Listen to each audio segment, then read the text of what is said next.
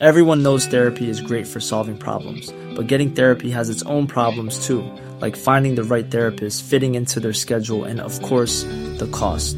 Well, BetterHelp can solve those problems. It's totally online and built around your schedule. It's surprisingly affordable too. Connect with a credentialed therapist by phone, video, or online chat, all from the comfort of your home. Visit betterhelp.com to learn more and save 10% on your first month. That's BetterHelp, H E L P. Hey there, it's Michele Norris. I'm host of a podcast called Your Mama's Kitchen. When I travel, I'm usually looking for a way to find a taste of home when I'm not at home. And one of the things I love to do when I am at home is entertain. And Airbnb allows me to do that. When I was in California recently, I rented a house that had a great kitchen. And when we were sitting around the table, we we're all thinking, we're in someone else's house. Someone could be in all of our homes as well. If you have a home, but you're not always at home, you have an Airbnb. Your home might be worth more than you think. Find out how much at airbnb.com/slash host.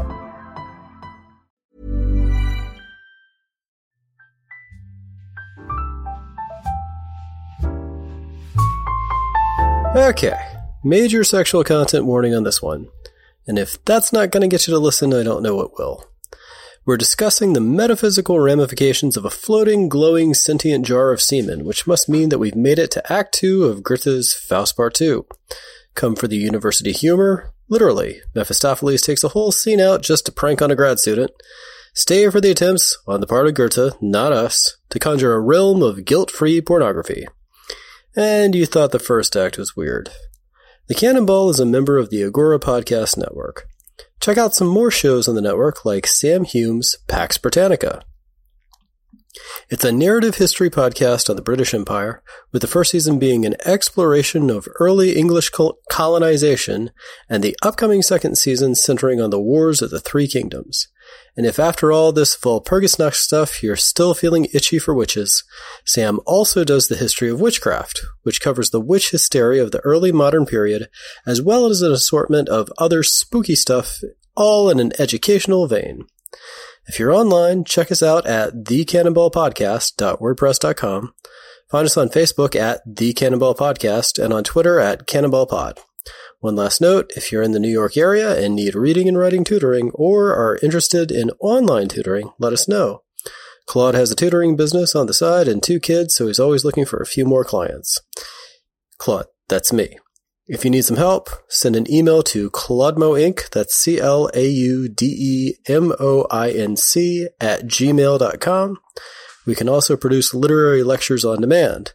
Not entirely certain what situations would call for that, but for some quality literary infotainment, hit us up.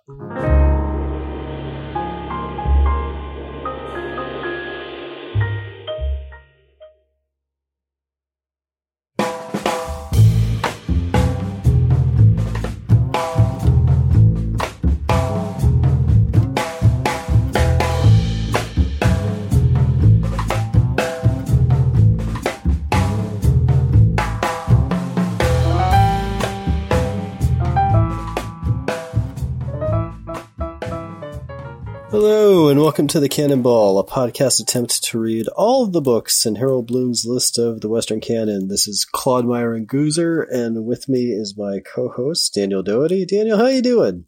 Hey, hey, Claude. Uh, I'm good. I'm good. I'm feeling. You know, we're coming off of our high from our uh, just uh, commanding uh, appearance at the Intelligent Speech Conference. And uh, if anyone listening, if you were there uh, in the room with us, uh, wasn't that a good time? That was terrific.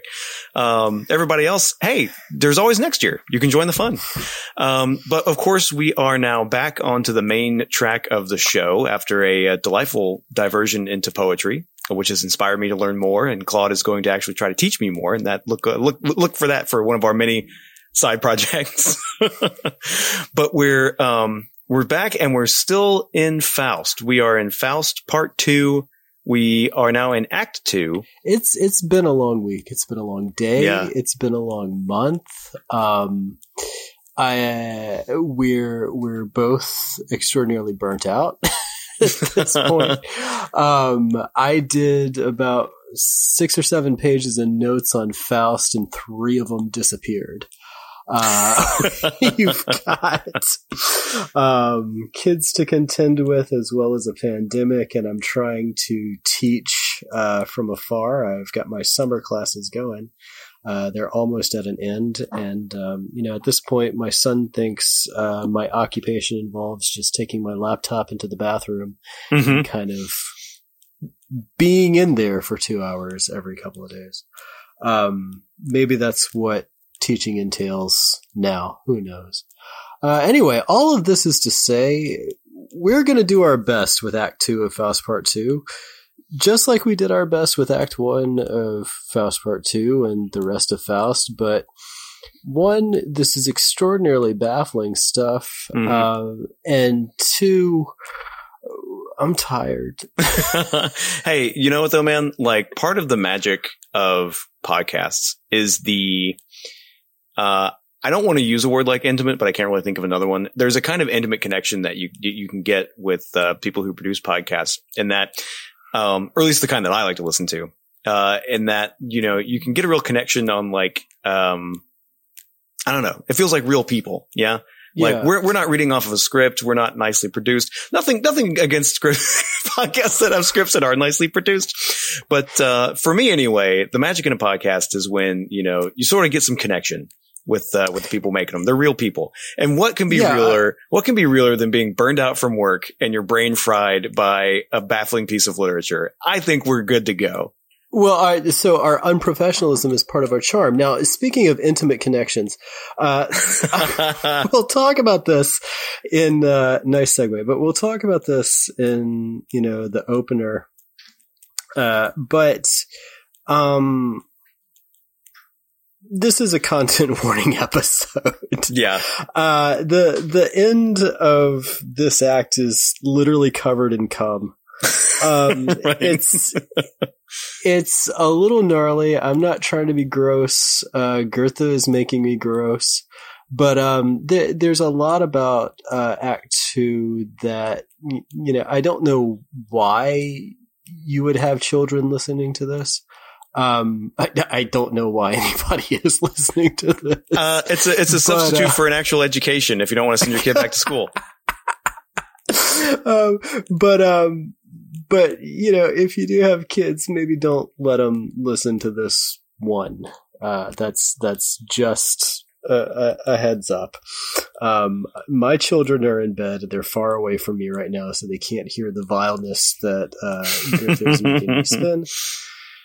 But anyway, yeah, the the I'll I'll give an overview, I guess, but before we jump in, um, you know the part of what Goethe found so appealing about classicism or, or a particular kind of classicism, the sort of antiquity or use of antiquity that he's sort of employing here, uh, if that made any sense.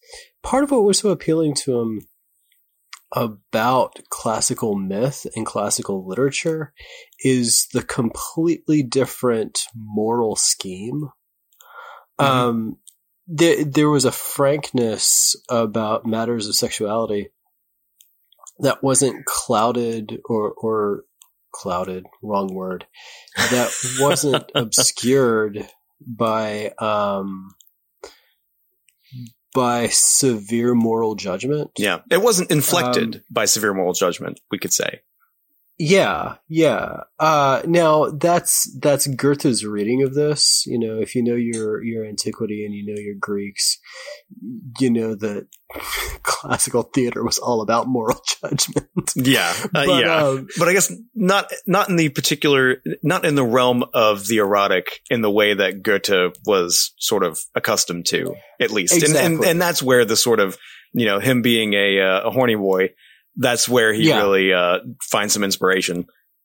Well, that's I mean that was the thing. The the in antiquity, the Greeks and the Romans were were pretty unabashed about matters of sexuality, um, or at least reporting on matters of sexuality or discussing certain things, and um, that was very very different from Goethe's view of his time as extremely prudish, which creates um, this kind of okay prudery I guess I'm getting psychoanalytic here. Prudery has this tendency to um, create the create pornography, Mhm. to create exploitation because it it creates this realm of activity or realm of um, realm of thinking or realm of I, I'm losing my words, but it creates this realm that um, is cast off off to the side, is othered in this weird kind of way that is desirable in some sense, but then gets mixed up with all this other kind of shame and guilt. Mhm. And what Goethe saw in antiquity was a lack of that kind of shame of shame and guilt. That doesn't mean it wasn't there. It's what Goethe sees in it, Right. and it's what he's trying to employ throughout Act Two. Um, that's what draws him to it. So the classical Walpurgisnacht that Faust and Mephistopheles partake in is a kind of other side to the Walpurgisnacht of part one, which all has to do with eroticism, shame, and guilt. You know, there's that, Right. that, that right. moment at the end, you know, Faust keeps dancing with these hot naked witches, and then there's this bloody mouse that jumps out of one of them's mouth, and it's like, ooh, ew, gross. And, you know, you can think through what that might symbolize and so on and so forth, and Faust's own, perhaps Goethe's own repulsion of feminine bodies or something like that. But there's also the sort of lurking angst of the Gretchen plot and everything that happens with Gretchen.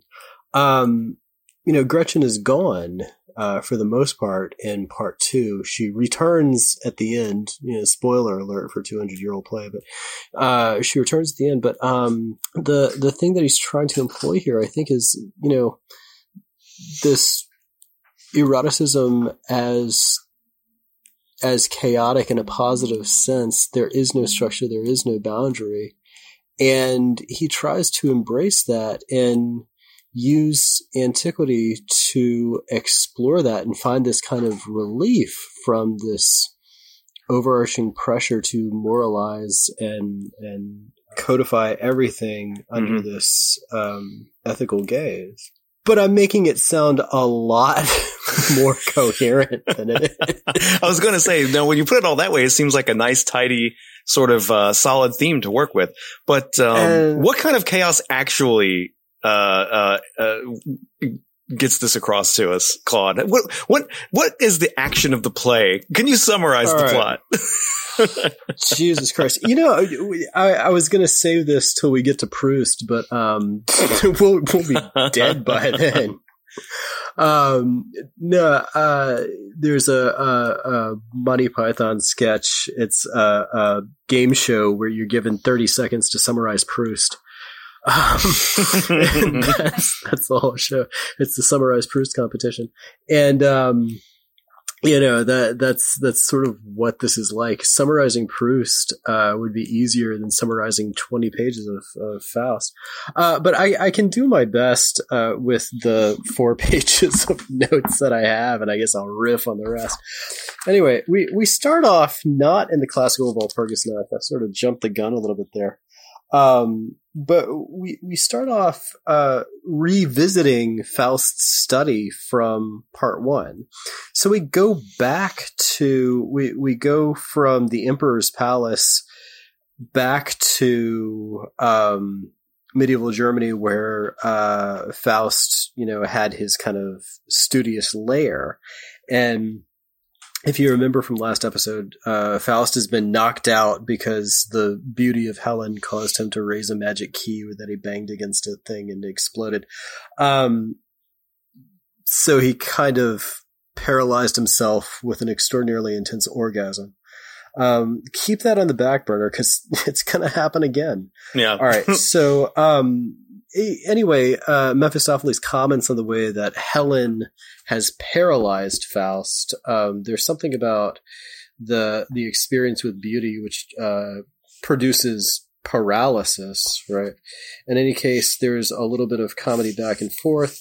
Um, Mephistopheles meets the the sort of old servant who's still around, and he says that uh, Wagner Wagner, who was the the grad student from way back when has now become a doctor.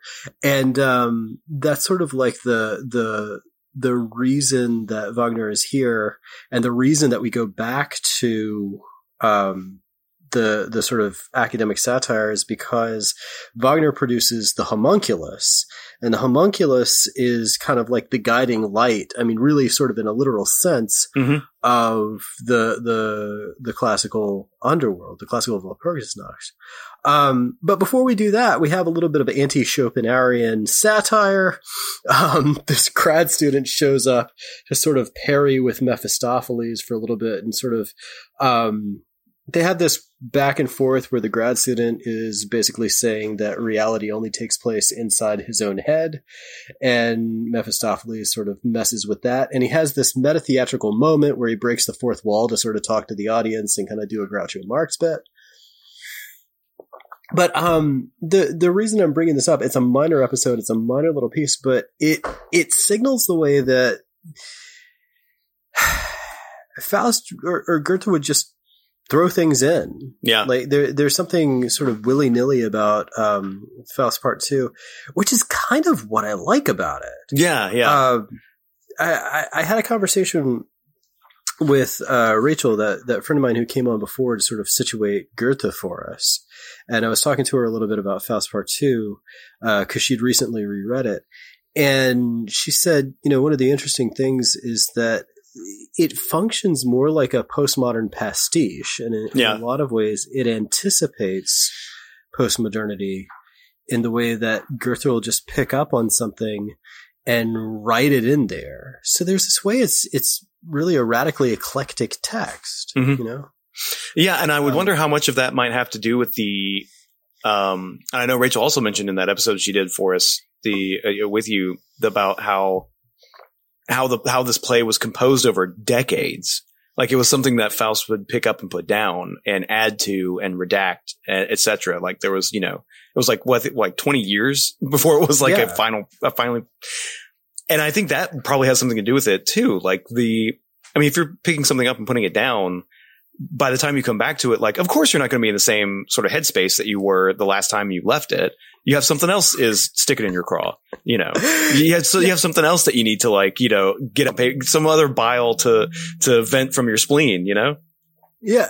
So I, I think you're right that it's, it's, I mean, that also adds to the hodgepodge nature.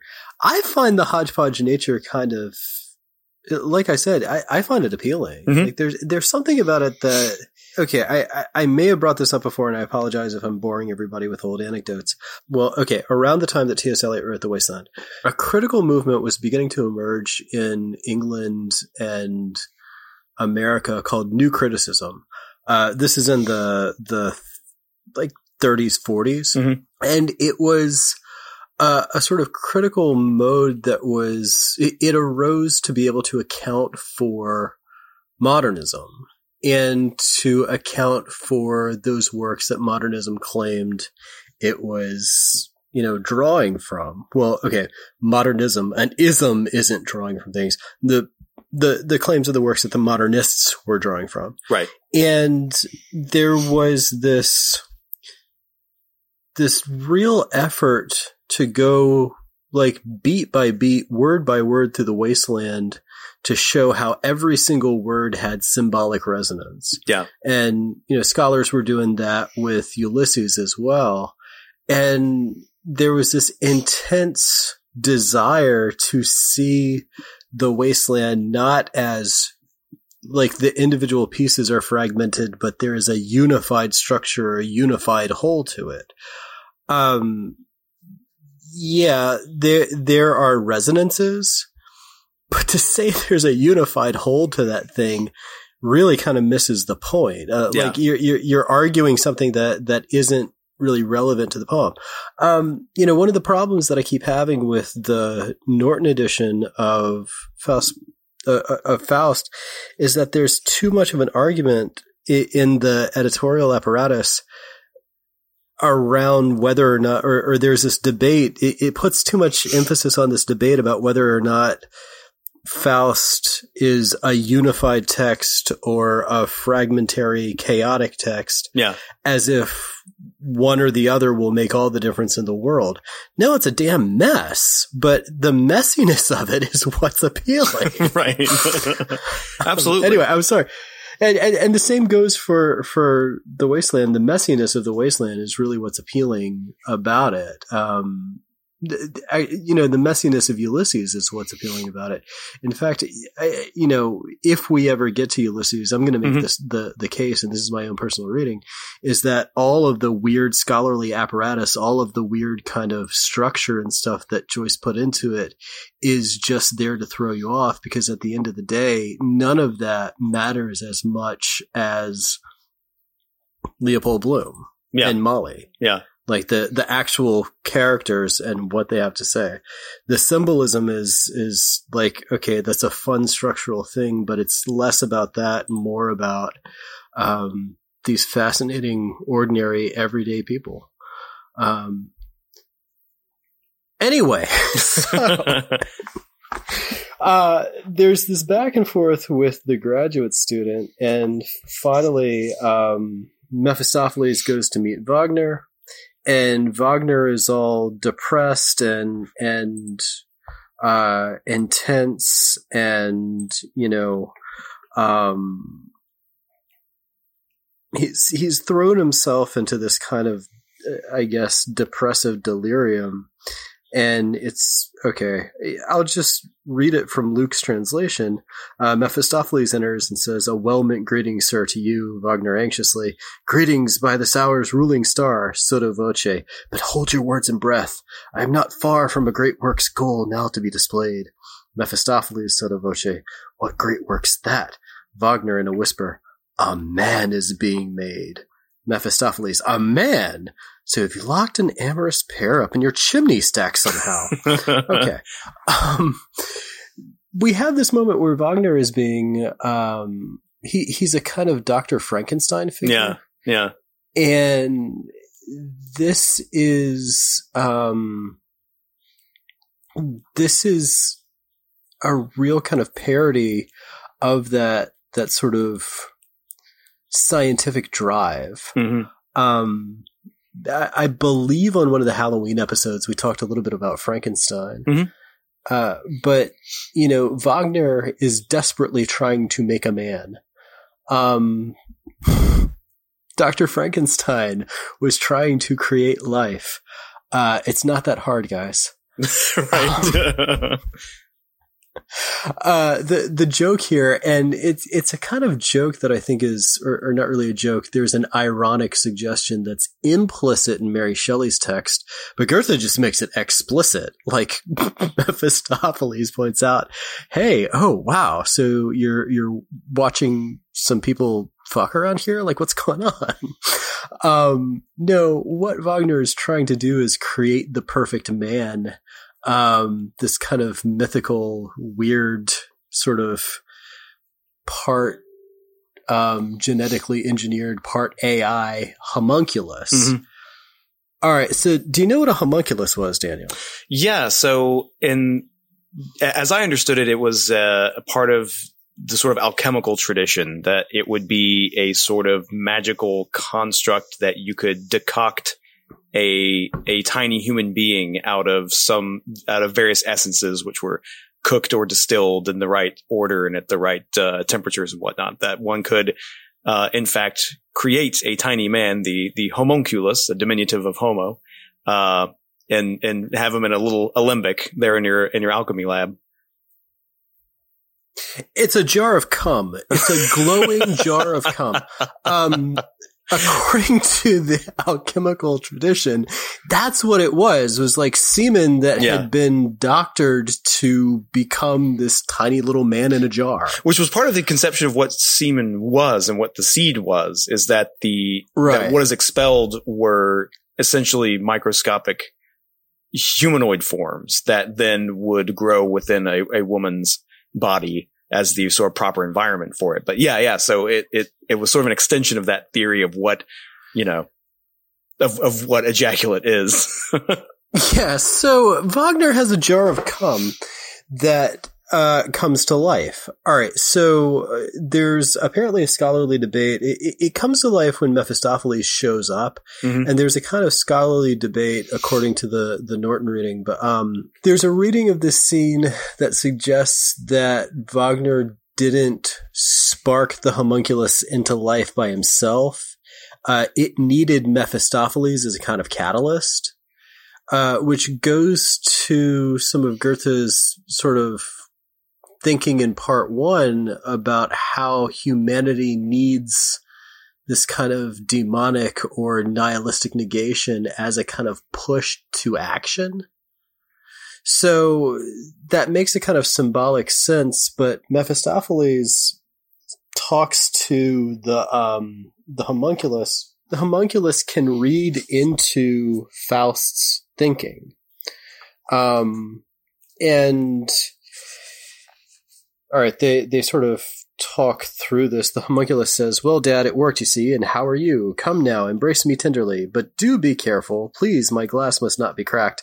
That is the way things are. In fact, for natural growth, the world's too small a place, but art must be enclosed in its own space." Um, I, am not quite sure the German term that uh, Luke is translating, but the suggestion here is that homunculus is something artificial, homunculus is something created, homunculus is something crafted, and it has to sort of stay in its place mm-hmm. within its frame um, if it is to function. All right, you know, keep that in mind. At, at the end of this, the homunculus is going to throw himself against the beautiful erotic seashell of Galatea and scatter his essence all over the Aegean where a parade of nymphs and dryads and other things of the ocean sort of bathe around and craft this moonlit healthy glow yes or or invigorated. magical cum of yeah. the homunculus. Um, all right.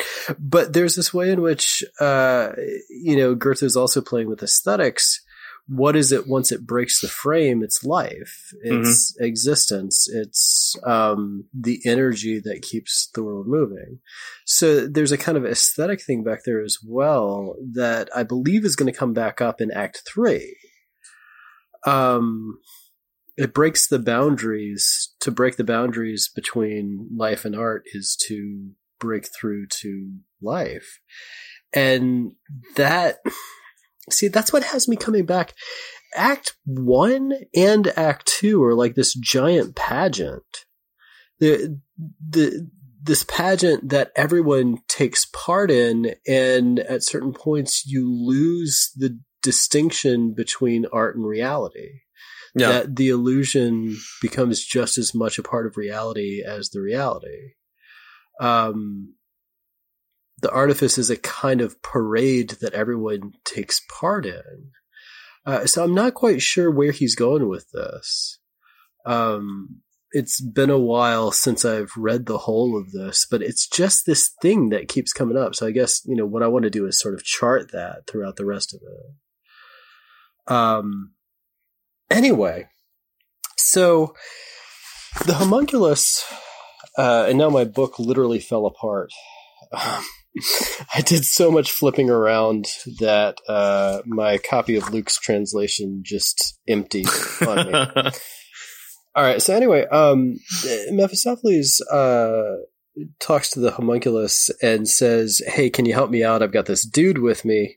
And the homunculus, you know, wants to know what's the issue. And they ask if the homunculus can see inside his brain, and he's, and he can. Um, the homunculus looks inside of Faust's brain, and Faust is still in that kind of erotic reverie over um, over Helen, and he sees a sort of eroticized vision of Helen, and it's what we were sort of talking about. It's the full chaos of eroticism without the sort of moral castigation. Mm-hmm. Um, what he tells is the story of Leda and the Swan, which Leda was the mother of Helen. And um, Leda, according to tradition, was raped by the Swan. Uh, there, there are all kinds of variations and permutations of that myth, and there are all kinds. Uh, in some, she's seduced, I believe, uh, but there's always this issue of power and dominance, and usually sexual violence. Yeah. Um, there are a million and one poems written about Leda and the Swan, and um, the way that Goethe recounts it, he removes the violent elements, but also eroticizes the encounter between a human and an animal. Yeah. okay. So he's going full on into this idea of removing the the kind of moral boundaries and just going with it. So Mephistopheles can't see anything of that, and the homunculus points out, Your eyes are northern, steeped in medieval mist. In that mad world of monks and armor plated knights, naturally your vision's obfuscated. Dark ages are your proper habitat. Um, antiquity has nothing to do with the kind of moral northern value judgments, and hence Mephistopheles is out of his element. Yeah. So, um, like the the concept of evil is is foreign to antiquity, according to Goethe. So, um, the homunculus says, well, you know, antiquity, there's this sort of classical Walpurgisnacht where all the things from antiquity are having their, their sort of ghostly field day. Let's take Faust there and he'll be in his element. And so they're like, all right. And they descend into the underworld. Uh, because the homunculus has this desire to be truly born. Yeah. To be really real. Yeah, he's like if Pinocchio was a sperm sample instead of a puppet. Yeah. Yeah. if if Pinocchio was a vial of cum just sort of floating around and glowing, yeah. um, it would be the homunculus. You know, that's that's really sort of perfect. And then you know he tells a lie and breaks his glass, and you know, And then yeah, and there you hey, I, I'm not being any more gross than than is. we're Um, we're simply following the text, everybody. It- oh Lord. Um, so, in any case, they descend to the underworld, and this is the the sort of fascinating thing. The first figure that they meet is Erichtho, and Erichtho with a e- bleh, that's very difficult to say. Erichtho was a Thessalian witch um, from antiquity, and she shows up in Lucan's Civil War. Lucan wrote a, an epic of the Civil War of Rome, Mhm. and she has this. She can raise the dead, and she can speak to the dead, and she's, if I remember correctly, she's visited to see who's going to win the war, and she has all this kind of stuff. So she plays a, a role here and there throughout uh, the Pharsalia. Um, here's the interesting thing. What Goethe draws from, and this goes back to what we were just discussing, that the sort of hodgepodge willy nilliness of, of the text, the text written over many, many years, and the text as a kind of pastiche of other texts. Goethe goes deep with his references. You know, Yeah, like I think I was joking in some of our texts back and forth that, you know, the Saint Show Mamas uh classical references. it, it really isn't, and and like I kind of realized, like you know, uh, and the listeners of the show probably know me as something of an armchair classicist myself, but that is very much in a different vein than the what being into the classics, quote unquote, would have meant for Goethe's day.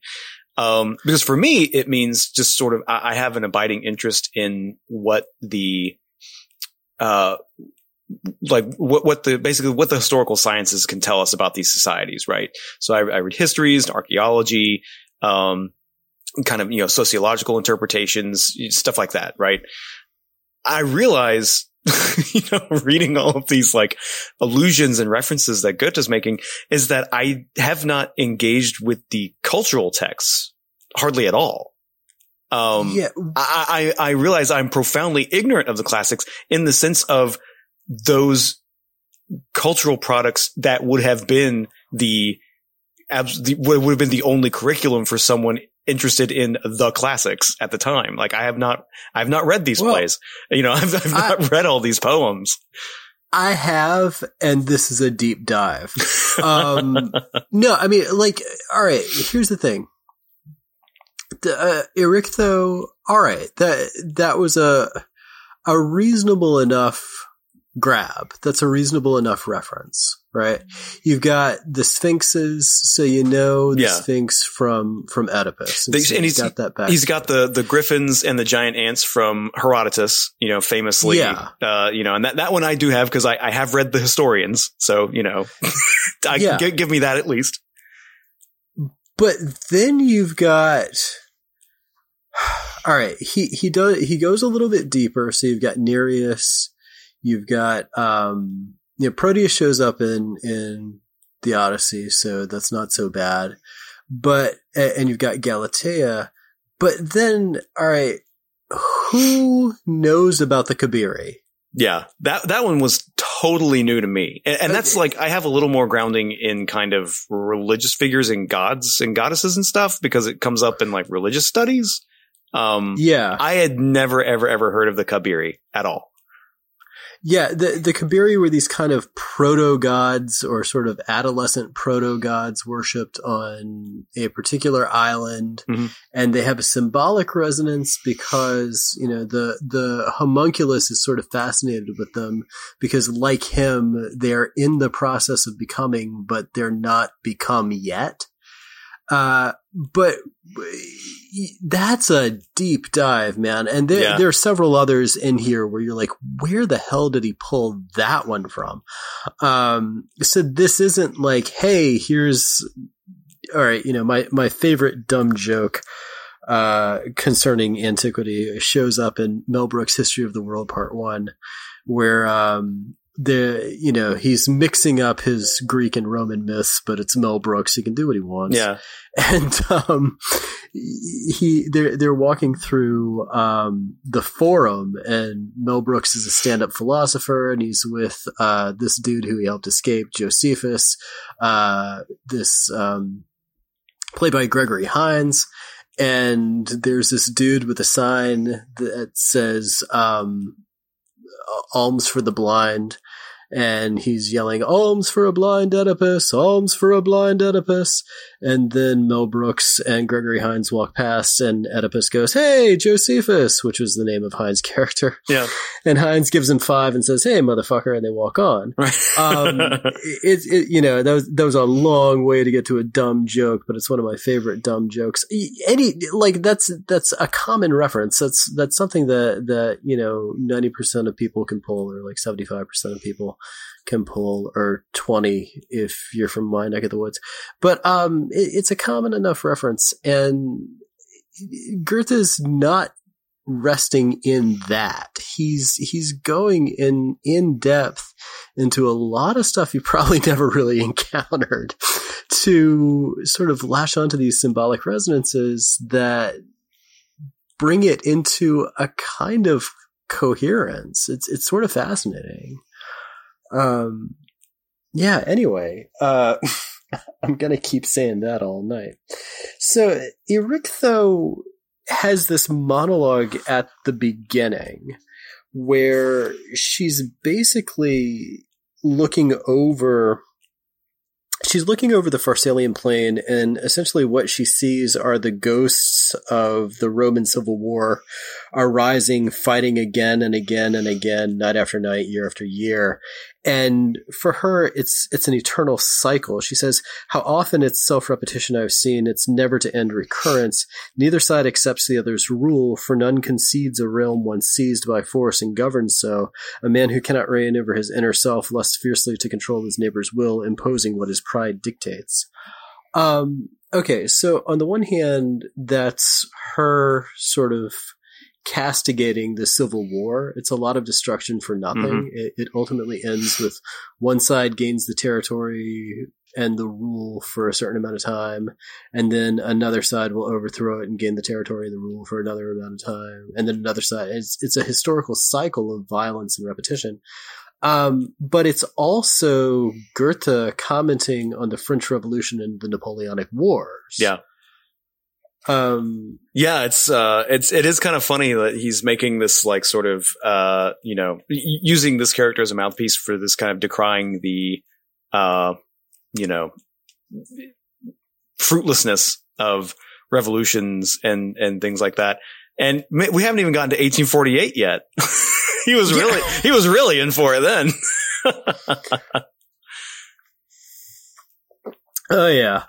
Uh, but I mean, it's, it, he, okay. The, the theory of revolution is that you're supposed to have this sort of climactic, it, it's really apocalyptic. You have this climactic, apocalyptic, violent moment where an old order is disposed of and a new order emerges that will, you know, keep the peace and be the perfect order. Um, but it never ends that way.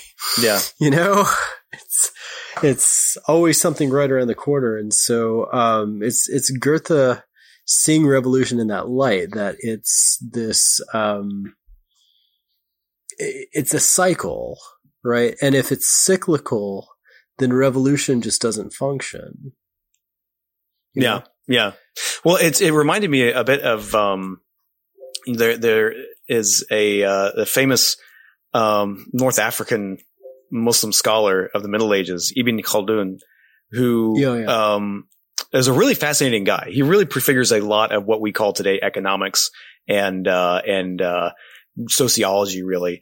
Um, but he had a theory of a kind of life cycle of dynasties that I, I think is kind of, it, it ends up being kind of similar to this, this idea being expressed where like there's, it was a very cyclical attitude toward political power and its upheaval and overturning, wherein there's a, an initial, you know, there's an overturning that happens and in it that it, the participants in it, whatever group have have achieved it, they have uh, done so with uh, an excess of what he called um, uh, asawiya, this sort of feeling of unity and oneness of purpose, and that asawiya is dissipated over the next couple of generations into decadence.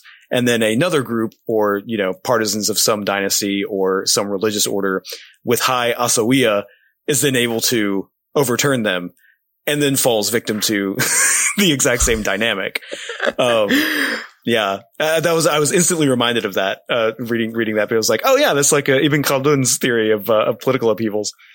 Yeah, and, and you know it, it's because all right. Thank you for bringing that up. I mean, it it sounded to me, and this is you know oh, just. I'm sorry, I, I have to I have to correct myself. It's asabiya, not asawiya. Sorry about that. Oh, okay. Oh, no problem. Yeah. Um, I'll, I'll well, it's it's fine. We're fine. Everything is fine. I just, I just want, you know, I, if I'm mispronouncing an Arab term, I want to make sure I'm getting close to it. Yeah, I think, you know, I, I hope our listeners know that we're doing this in good faith. We're not trying to denigrate anyone or, oh, yeah. Any culture or anything like that. I, I, I hope our listeners know that. Um, I'll denigrate myself. But, That's right.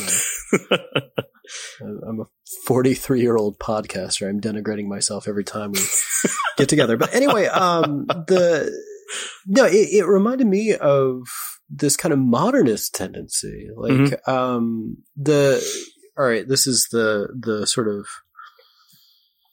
it's a thesis about modernism that I do and don't agree with, but um, there, there's this idea that a lot of the modernists in order to accommodate, you know, the rapid, unprecedented technological, social, uh, economic, political, you name it, change that they were living through, uh, had a tendency to sort of step outside of their historical moment to try to, um,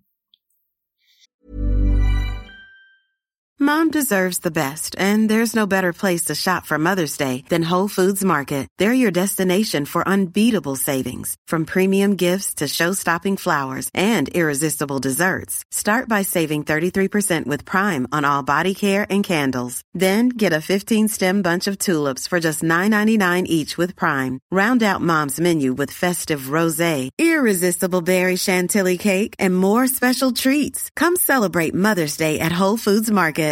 Hi, I'm Daniel, founder of Pretty Litter. Cats and cat owners deserve better than any old fashioned litter. That's why I teamed up with scientists and veterinarians to create Pretty Litter. Its innovative crystal formula has superior odor control and weighs up to 80% less than clay litter. Pretty Litter even monitors health by changing colors to help detect early signs of potential illness. It's the world's smartest kitty litter. Go to prettylitter.com and use code ACAST for 20% off your first order and a free cat toy. Terms and conditions apply. See site for details.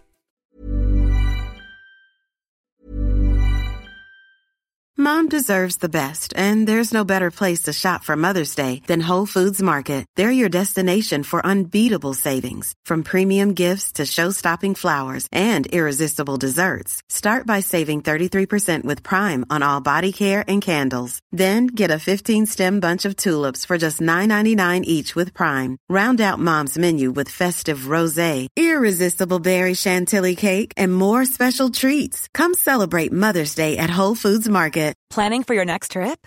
Elevate your travel style with Quince. Quince has all the jet setting essentials you'll want for your next getaway, like European linen, premium luggage options, buttery soft Italian leather bags, and so much more. And is all priced at 50 to 80% less than similar brands. Plus, Quince only works with factories that use safe and ethical manufacturing practices. Pack your bags with high-quality essentials you'll be wearing for vacations to come with Quince. Go to quince.com slash pack for free shipping and 365-day returns. Articulate their historical moment uh, as part of a historical process or or to identify it with a past structure or a mythological structure in order to see it as a kind of cycle in some way, shape, or form. Um, not everybody does this, but I can think of two particular moments where modernists did. Uh, William Carlos Williams' Spring and All uh, is his response to Eliot's Wasteland because Williams thought Eliot was full of shit. Yeah. And um, he he basically moves outside of the the the cycle to say, okay, we're in winter now. We're in a period of destruction now, but the natural biological cycle of the earth is to move through these things. And he looks at the seasons to move from winter into spring. Um, so he kind of uses that to sort of step outside and talk about the historical chaos of his own moment as being part of a cycle. And that was also a tendency in Wallace Stevens to move outside of things to try to say, okay, so this is the way it floats along as a dialectic or as a part of a, a natural cycle or as a part of, you know, we move through this, then we have this, then we move through this, and we're at this stage now. Um, but it was kind of interesting to see Goethe doing that here. Um, this whole act, I mean, it, it really sort of occurs to me that this whole act, in some way, shape, or form, is taken up by issues of political revolution and just the kind of violence and chaos that Goethe lived through. I mean, I, I know Act Four has a lot to do with that as well, mm-hmm. but it's it's all over the place. Um, there's action happening in the background, but it's overshadowed by absurd recreations in a burlesque way of violence. Yeah, you know. Um, I guess the joke of this act is that okay, what Faust is here to do is go off and find Helen. And he does, and we don't see his mythical quest at all. It all right. happens off stage. It was hilarious. It was something I kept like I, I, you know, I'm reading, I was reading it, and I kept thinking like, well, you know, for a play called Faust, I'm not really, we're not really following that guy's story at all. Instead, we're following Mephistopheles in the glowing jar of, you know, cum on their magical journey of trading insults with, uh, you know, figures from, uh, Attic Redware. You know, I mean, yeah. like, you know, who needs the mythical quest of Faust when, can, when we can have Mephistopheles telling yo mama jokes to a bunch of griffins? Yeah, it's, we're trying to, like, trying to, you know, feel up a bunch of witches and they turn into like sacks of sticks in his hand or whatever, you know? Yeah, it's, I mean, it's, the action is completely uh, obscured while we get Mephistopheles and Homunculus basically just kind of dicking around. And then a lot of it's not even concerned with them. The whole pageant at the end sort of sidelines those characters to introduce a bunch of deep dive mythological characters. Yeah. Performing this symbolic function. It's, it's such a bizarre structure, but this, it's, it's also what fascinates you, what, what's sort of fascinating about it. It's sort of like, um, uh, this is going to be completely out of the realm for 99% of our listeners, but there's this conspiracy theory about Montauk. Oh Uh, yeah. Yeah. Do you know about the Montauk conspiracy? I, I I am aware of it. I don't know the the details though. It was, I mean, it was sort of like, uh, it, it was all sort of spawned by these two dudes. One of them who, it seems like he really had some issues with, you know, comprehending reality, but, um, he claimed that there was a deep underground military base on Montauk where they were, um, abusing children to open up a time tunnel to contact aliens to do this to go back and what it, and it all gets involved with Nikolai Tesla who's 200 years old Uh-huh. Of course there's Nazis involved and you know there's aliens and reptilians and it's kind of like if you took all conspiracy theories and threw them together into one conspiracy theory. And um, if you try to just read up on it, you're like, okay, you know, it's going along and making sense, and then then they throw the reptilians at you, and you're like, okay, all right, so I have to accommodate this, and then they throw the time traveling plots to assassinate Jesus back there, and then you know you got to accommodate that, and then Hey, that's the that's the that's the plot of a Michael Moorcock uh, novel. They can't just they can't just crib from that. Yeah. well, so, yeah, I, I think they cribbed from a lot of things. Um, the, the whole, it's, you know, it's my favorite conspiracy theory because the whole conspiracy theory, uh, revolves around, uh, saying that, um, this shitty sci-fi movie from the 80s is actually a true story. And, uh, it's like, so we can see your fantasy in action. Right, It's Anyway, to to get back to it, I mean that's that's kind of what it feels like is that Goethe's is just thrown out. But where the Montauk theory or the Montauk conspiracies are frustrating and obnoxious and weird, there's something sort of charming about how just bonkers the structure of Act Two is, or the the structure of the whole of Faust Part Two uh, it's sort of like, all right, just sit back and roll with it, man. Um, it's, it's the spectacle aspect of it. I think that's, that's fascinating. Yeah. All right. So they, um, they, they touch down and Faust comes back to life because here he's in his element. And they decide to split up. Faust hears, uh, Mephistopheles and Faust and Homunculus meet the Sphinxes and, uh, the Griffins and Faust admires the monsters. They sort of, they're in his memory already. Like he has a sort of pre-awareness of them because he's read of them. And there's something about antiquity as well, which represents something primal for Goethe. Yeah.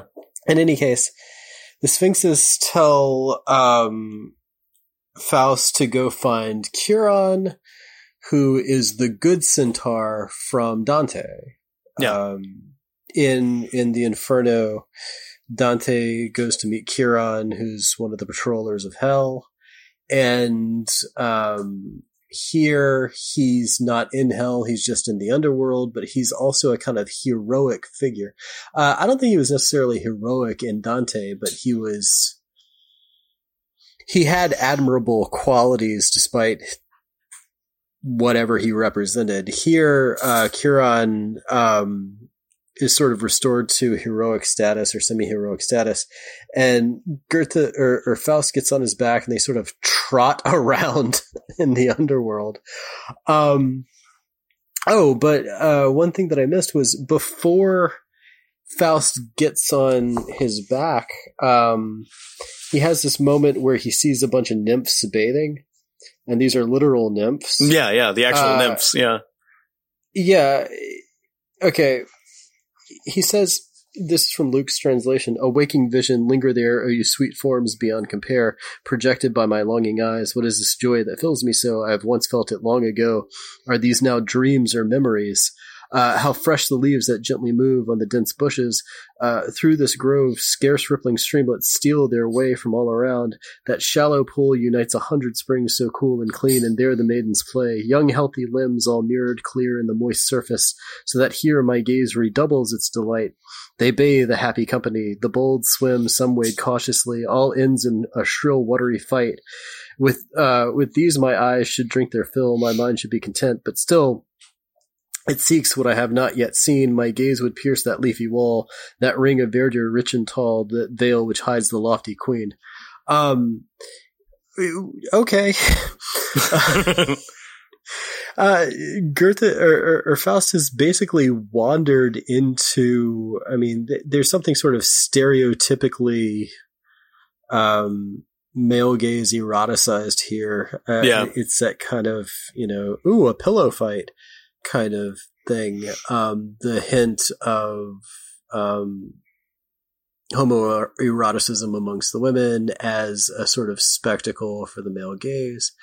Uh, but this is what I was talking about, where um, this is Goethe taking that kind of moral framework off the good and evil framework off and sort of luxuriating in this sort of freeform erotic play. Now, again, uh, like I just drew attention to the unacknowledged power structure in there, right? The male gaze. Yeah. But you can see what Goethe is, is going for, uh, you know, in, in his own reading of things, right? So Faust still wants Helen. So he hops aboard Chiron and um, Chiron sort of tells him a bunch of old stories about Helen. Part of the stories that he tells are really particularly disturbing. They're about her being sort of abducted when she was, I think, 12 or 13. Yeah. And Faust is a little taken aback. And, uh, uh, oh, a little girl of 10, excuse me, even worse. Um, Faust is taken aback, and Chiron says, You, I perceive, are misled by those scholars' make believe. Mythical woman is a special case. The poets freely choose her changing face. She never need grow up, grow old, or lose her looks. Abducted, so we're told, as a young girl, wooed as an aged crone. In short, the bard's not bound by time, bound by time, he makes his own. There's this way in which. All right, what exactly is he saying there? No. Uh, myth is a special case. Um, what does that mean? Does that mean that it's primal in some way and exists beyond things, so you don't need that particular kind of thing around it? Is it that myth is a form of make believe? There are certain parameters to it, but you can change the content around to make it fit the parameters, meaning you can reinterpret and rework according to the age and the time and the age's demands so that its myth is not a timeless eternal truth, but a kind of permeable structure. Yeah. Um, or is there something simpler that I'm missing? or, or, or, or overlooking this kind of way that, well, you know, okay, she was 10, but it's a myth. So it's a special case and that makes it okay. Right. And I, I was especially sort of, you know, and I found myself thinking of like, say, uh, you know, Penelope in the Odyssey, right? Who, you know, he, he mentions that like, you know, like a, the, the woman in myth is just always whatever the, you know, it's sort of at the opposite end, like you, know, you, you put the, the years together, and Penelope would not have been a young woman by the time that Odysseus got back. Um, yeah, but she's still, you know, besotted by 40 horny weirdos who keep, you know, drinking Odysseus's wine and eating his pigs. Um, and I, I guess maybe the thought was that in this kind of, I don't know, I, am very, very much misusing this terminology, but I, I was reminded of in some sense of, uh, the dream time you know, that kind of, yeah. Con- the kind of conception in Aboriginal thought of there being a, a time outside of time wherein causation could happen, but time itself doesn't, or it doesn't work in the same way that it does now. So, or, you know, what, you know, X, X doesn't necessarily follow from Y or whatever. Um, and I guess that's kind of the interpretation I would go with. It does make me think like, well, then why would it be important for anyone to point out that the age of the woman in question? Like if that's, Yeah. if this is all about sort of a timeless malleability, then why does Helen need to be 10? You Yeah. know, it, it doesn't really, I don't know. Eh, I don't know. It's a creepy example, and it feels like Goethe went to it for a particular reason to make a particular point. But I'm, if I wasn't as burnt out as I am and had access to the full university library, Yeah. then you know maybe I could I could understand more fully. But I, eh, you know, I don't know if I want to open this up to say I'd be interested in people's thoughts because Yeah. I, I don't know where that would go. right. um, I, I though I, I think our our our listeners are, are pretty stable. Um, the, the the ones I've interacted with have been fine Yeah. have been extraordinarily kind and pleasant.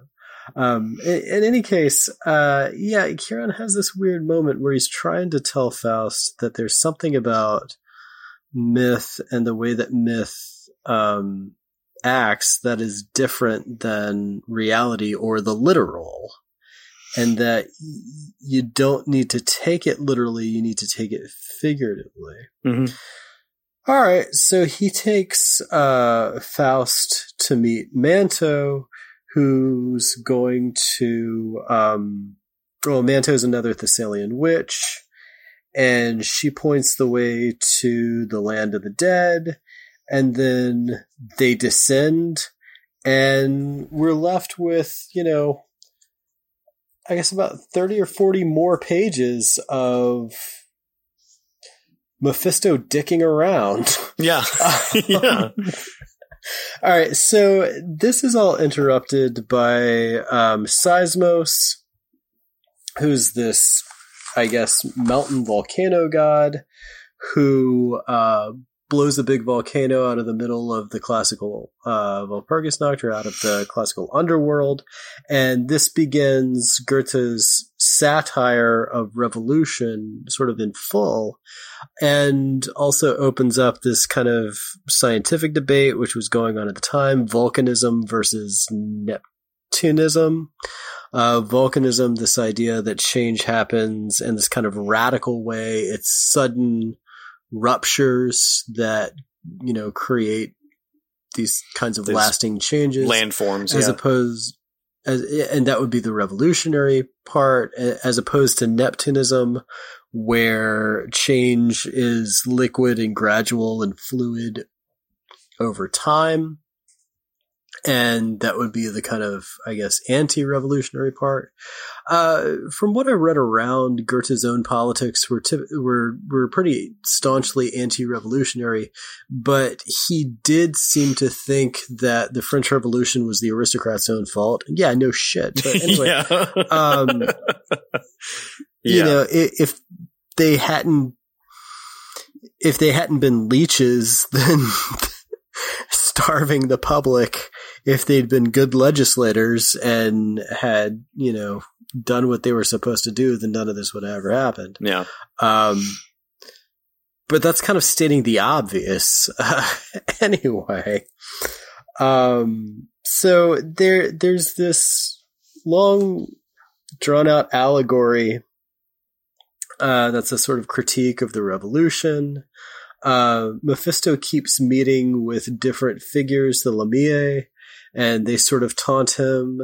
Uh, they turn into sticks. Empedusa, this sort of donkey headed woman, shows up and they all transform and get away. And they, they sort of leave Mephistopheles, um, uh, well, I guess in Leonard Cohen's term, he has to go home with his heart on. So anyway, um, uh, the homunculus reappears and they sort of leave and have a, a, momentary sit down where the homunculus wants to be born properly and break the glass and he wants to learn what's natural. And that's when they come across Anaxagoras and Thales, two pre-Socratic philosophers.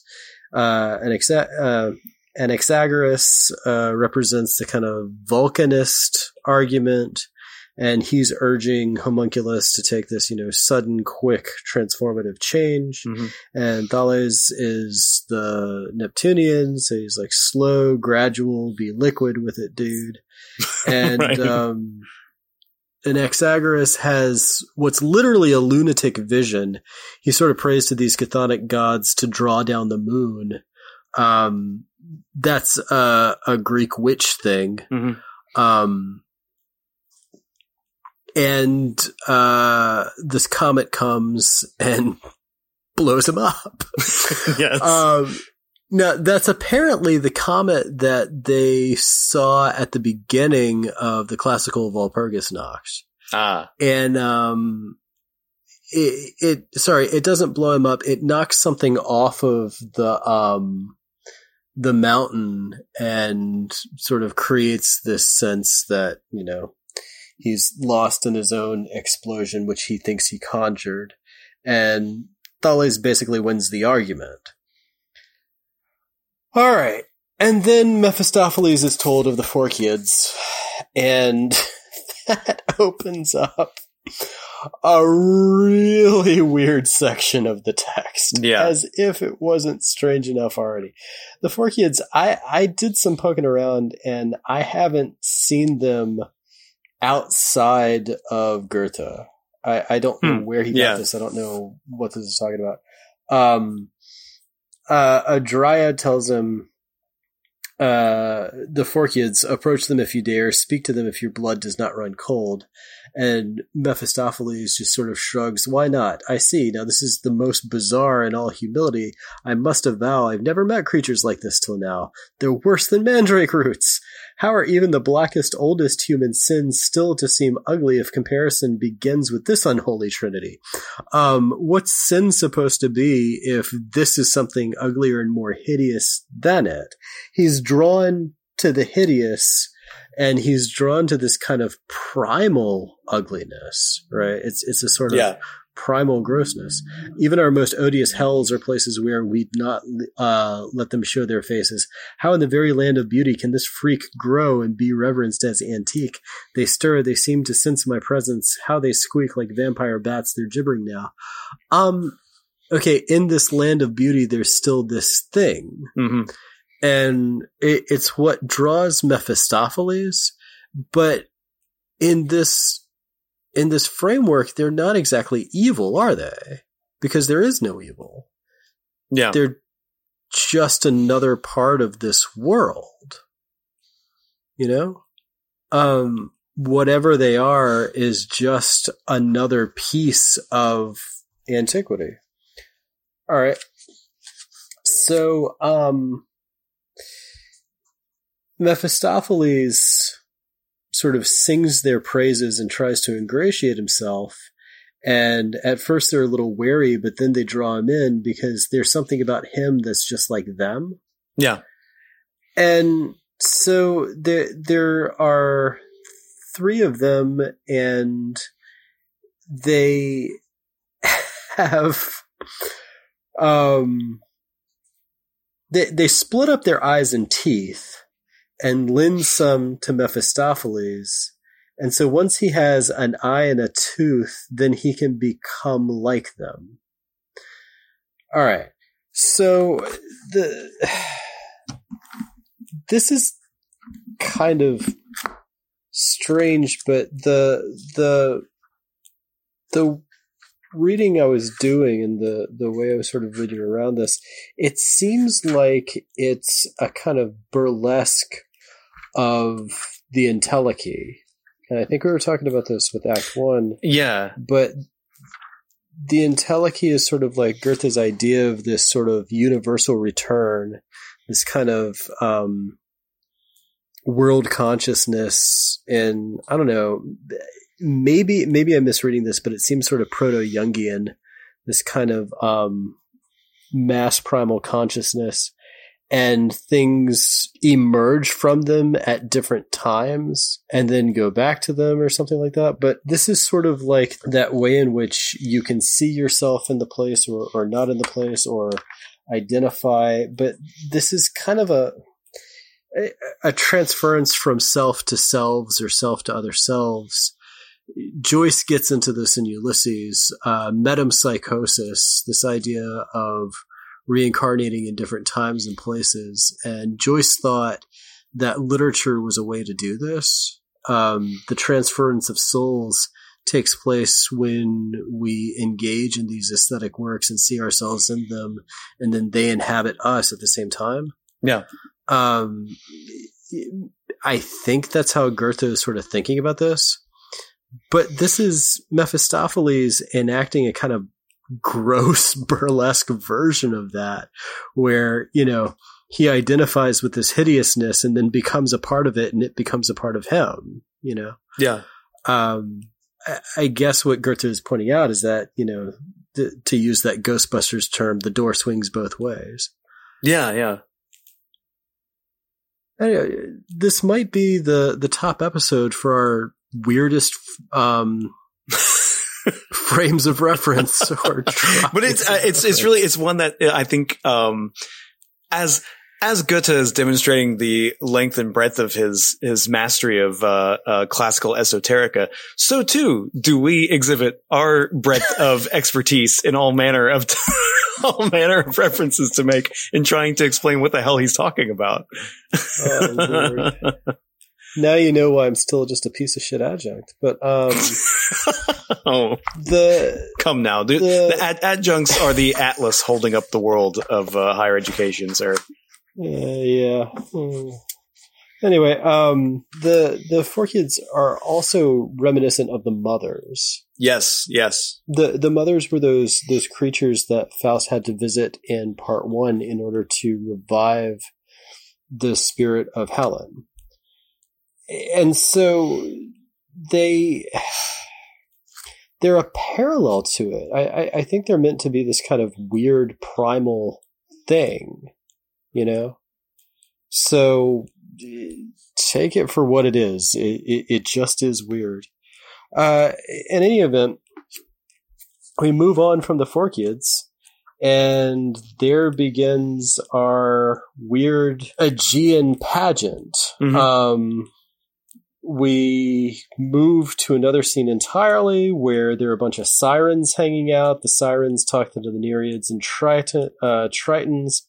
Um, and the the whole point of all this stuff, you know, Thales and the homunculus eventually, you know, break into the scene. But the whole point of all this stuff is that it's fluidity. It is the Neptunism, and and it's the the pageant of the triumphant of Neptunism, gradual change, but also, you know, in a literal sense, fluidity, uh, ambiguity and ambivalence and fluidity, and just things sort of in flux. Um, in the act of becoming, but not quite there yet. So, of, of course, this um, this has this kind of symbolic resonance with the homunculus and with um, Faust as well. All right. So, a couple of things happen. They meet Nereus, who then uh, takes them to like he's kind of an old grouch and then um, we're introduced to Proteus, and then finally we have the um, the the Nereus has this glimpse of his daughter Galatea, and Galatea arrives in this chariot that sort of comes out of the ocean, um, composed of this big shell. So she's this kind of Venus figure. Yeah. Know, think of Botticelli's Birth of Venus. And um, she rides around, and oh yeah, in the middle of all this, there's this little bit about the Kabiri. Um, they seem to have huge symbolic resonance. They show up for like twelve lines. Uh, in any event, at the end of it, the homunculus is still trying to figure out how to be born. He's overwhelmed by the beauty of Galatea. And as I, I mentioned before, he throws himself against her chariot and splatters. yes. And the whole of the, the Aegean rejoices. um, the, you know, this is the sirens, uh, what fiery wonder transfigures the sea? The waves splinter and glitter. What storm can this be? All shining and swaying, a progress of light. Those bodies aglow as they move through the night, and the whirl of the fire all about and around. Now let Eros, first cause of all, reign and be crowned. Uh-huh. Um, there you go. Making it very explicit by invoking Eros there. Yes. Yeah, as if it wasn't explicit with the glowing jar of cum floating through the classical underworld.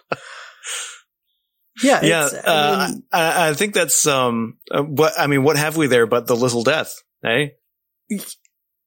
exactly. No, I, I mean absolutely and exactly. It's it's it's it's good to throw in everything at it to exemplify this chaotic erotic urge. And all right, the I keep thinking about it as chaotic erotic urge, um, not just because that sounds kind of fun to say, but uh, it goes back to what we were talking about when we were doing Don Quixote, when you know um, Echeverria pointed out uh, it there the oh what is it the nighttime scene or the painted sky Mhm. at night is this sort of figure in the baroque and um Don Quixote has that when he goes and lays down in an inn and looks through to, to see the sky because the the the night it, like the the roof is so shattered. But then um at another one of the castles he goes to, it's it's the one where there's the um disabled one-eyed uh, you know, really kind of gross woman who's the prostitute who's going to visit the mule driver. And, uh, in the middle of the night, it's so dark that she mistakes Don Quixote for the mule driver and the mule, dr- and Don Quixote mistakes her for Dulcinea. Yeah. And then the mule driver comes in and they get into that big fight. And then, um, you know, in the middle of it, the, the feds show up. So the Brotherhood has a member who goes upstairs and then he gets beat up and smashes a lantern over Don Quixote's head. Um, you know, part of what Echeverria was pointing out was that this is pre-Freudian Eros as chaotic, Mhm. Eros as uncontrollable, uncontainable. And the nighttime brings out all of this material. Um, you know, there's this way that Act Two enacts that. Like it's it's our nighttime scene where everything is just cut loose. And it's frustrating because the range of reference is so deep. And two, because you gotta stay on your toes. I mean, we were talking about this with Act One that, um, you know, he doesn't define which character is which until, you know, maybe one hint is dropped. Oh, that's not really the magician. That's Faust disguised as a magician. Yeah. Or that's not really the jester, jester. That's Mephistopheles disguised as a jester. Um, he doesn't really give you a, a, a hand up. He just says, here, deal with this. Um, but the here deal with this nature of it gets at that sort of underlying erotic drive just the free form of it all. There's something. Okay, in, in anyone else's hands or, or in another writer's hands, this could really be obnoxious and overly Yeah. um, formulaic. But there's something about just, you know, maybe it is that that fractured nature of picking it up, putting it down, picking it up, putting it down. It just seems more openly inventive than anything, Yeah. you know? Yeah, well, I think that's the, again the virtue of the uh, that sort of episodic or throw whatever you want in there sort of approach to it. I, I think that that helps cut what could be a very sort of I don't know if didactic is the word, Um, but just a Yeah. very, yeah, I'm, I'll go with it. Didactic. Um, it's just the fact that there are those asides where Mephistopheles gets, you know, fucked with by some witches, you know, or, or we get like a, a little, you know, a little visit with, uh, you know, in, in the midst of this psychosexual Freudian romp, we get a critique of, uh, revolutionary politics.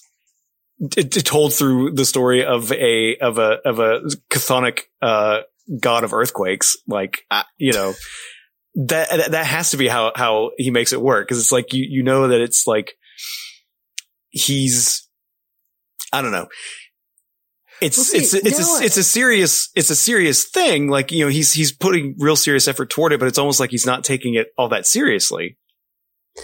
Yeah, and you know, I I wonder about the presence of the revolutionary stuff. I mean, I'm not going to try to make the mistake of saying, you know, there's this overarching structure which makes everything make sense, but why that here? Uh, like, you know, is it that life is going on within these cycles of creation and destruction and revolution and war and all this other stuff, you know, in the middle of that, you know, we're still having our fun and we're still like, there's this thing that's primal beyond that or, or before that, I suppose, you know, to get that sense of primal.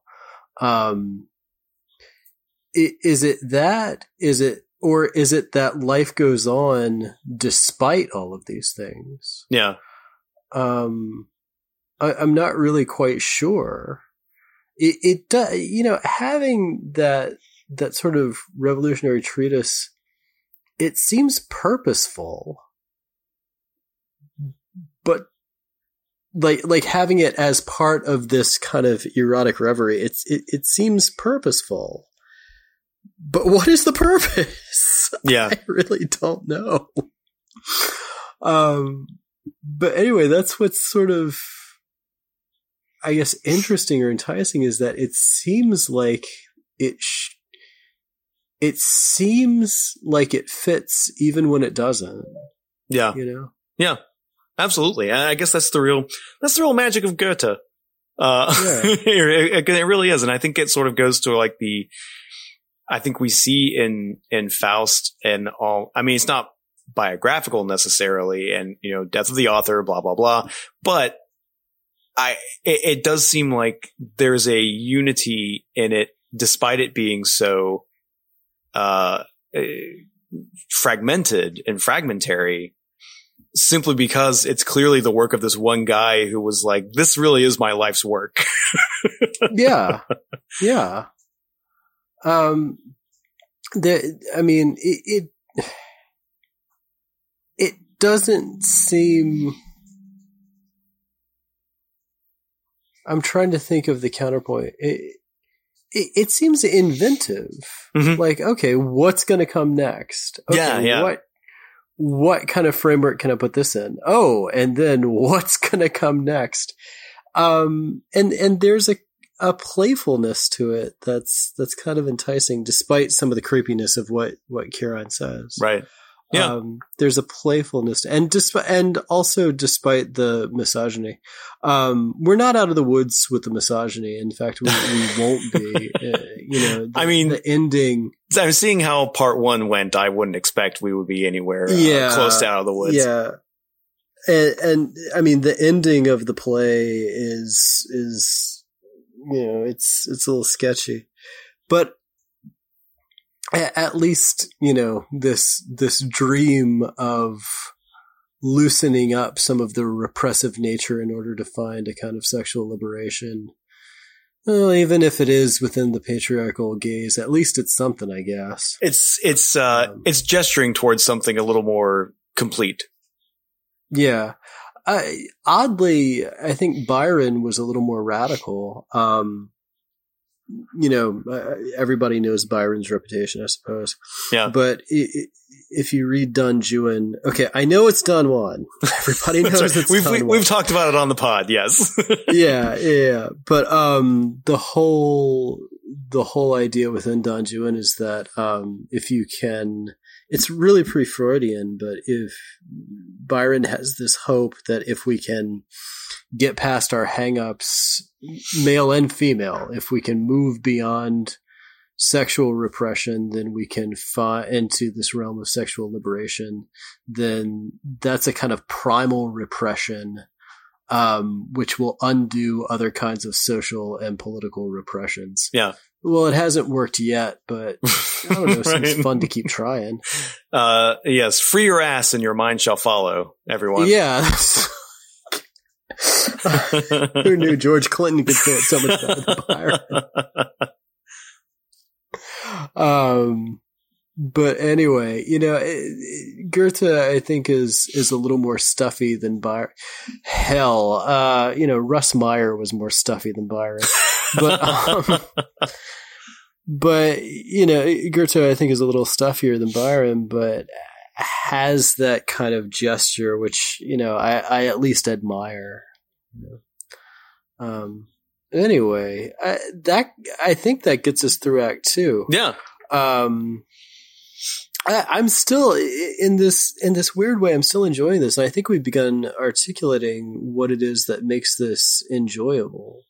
Mhm. Um, it's it's the inventiveness, it's the the silliness, it's the weirdness, or or really the wildness. But it's wildness that's not completely anarchic. There's a kind of you know control or structure to it, even though Goethe really is throwing everything and the kitchen sink at it.